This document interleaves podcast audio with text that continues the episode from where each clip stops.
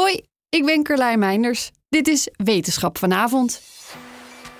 Al vanaf jonge leeftijd hebben de meeste mensen de neiging om zich sociaal te gedragen ten opzichte van anderen.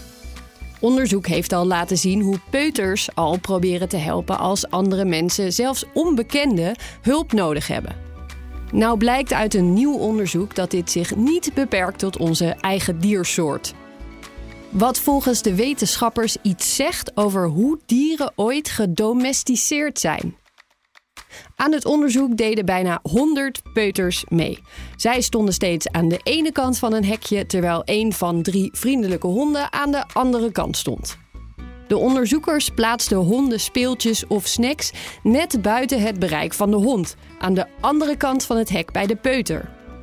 Als de honden zichtbaar of hoorbaar interesse hadden in het speeltje of snoepje, probeerden de jonge kinderen tussen de anderhalf en vier jaar oud twee keer zo vaak te helpen dan wanneer de hond dit niet kenbaar maakte. En was de hond erg actief, hadden de kinderen zelf een hond thuis of ging het om het snoepje, dan hielpen ze nog vaker. De kinderen snapten dus niet alleen wat de honden wilden, ook als ze zelf geen hond hadden thuis. Ze probeerden ook in veel gevallen meteen te helpen, zonder dat ze hier iets voor terugkregen. Ooit zijn mensen dieren gaan domesticeren, wat evolutionair gezien enorme voordelen opleverde. Deze onderzoekers denken dat ons vermogen om de behoeftes van deze dieren te begrijpen en ze te willen helpen, bijvoorbeeld door eten voor ze achter te laten, daar een rol bij heeft gespeeld.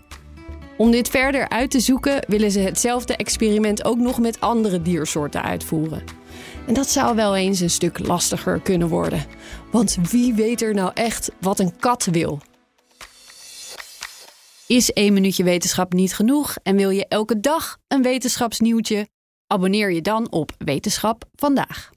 We zijn altijd maar onderweg. Altijd in voor een alternatieve route. En altijd zo snel en het liefst ook zo duurzaam mogelijk. BNR Mobility. Altijd op maandag om half twee. Met Meijnerd Schut. En natuurlijk altijd met Nout Broekhoff. Oh ja, en je kunt het ook altijd terugluisteren in je favoriete podcast-app. Abonneren maar. Altijd doen. BNR Mobility wordt mede mogelijk gemaakt door ALD Automotive en Leaseplan.